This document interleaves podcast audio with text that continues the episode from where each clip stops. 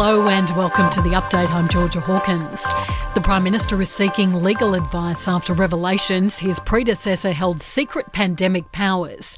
Scott Morrison swore himself in as the Health, Finance and Resources Minister at the height of COVID. Anthony Albanese says it's extraordinary and unprecedented. In Australia, we have a Westminster system of government that produces accountability.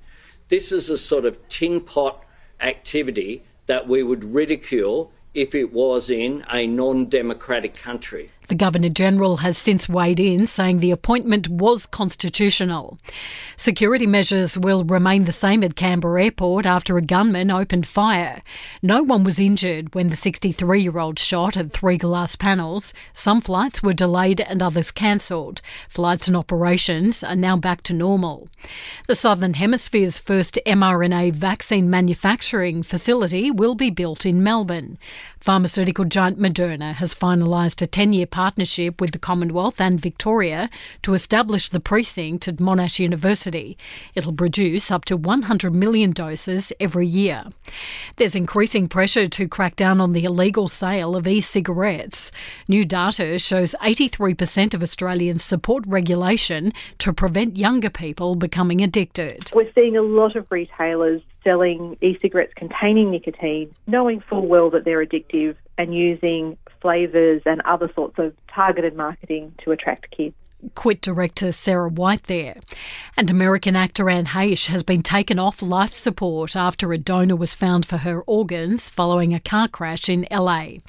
In sport, Kalyn Ponga is under pressure to keep the Knights' captaincy after the injured fullback was seen out partying the same night Newcastle was being thrashed by Brisbane. Ponga and teammate Kurt Mann were filmed leaving a cubicle together at a licensed venue. Cricket Australia has launched a five year strategic plan, including a goal to have cricket feature at the Brisbane 2032 Olympics. And Cameron Smith has missed the chance to claim the world number one ranking at the St Jude Championship. Smith finished equal 13th, six shots behind playoff winner Will Zalatoris. In entertainment news, designer Victoria Beckham Clothing is now selling at bargain basement prices, with her company in debt to the tune of $91 million. The 48 year old launched her label in 2008, but it's now seriously in the red, reps for the star blaming the COVID pandemic. And JLo has been snapped spending some quality stepmum stepdaughter time with Violet Affleck.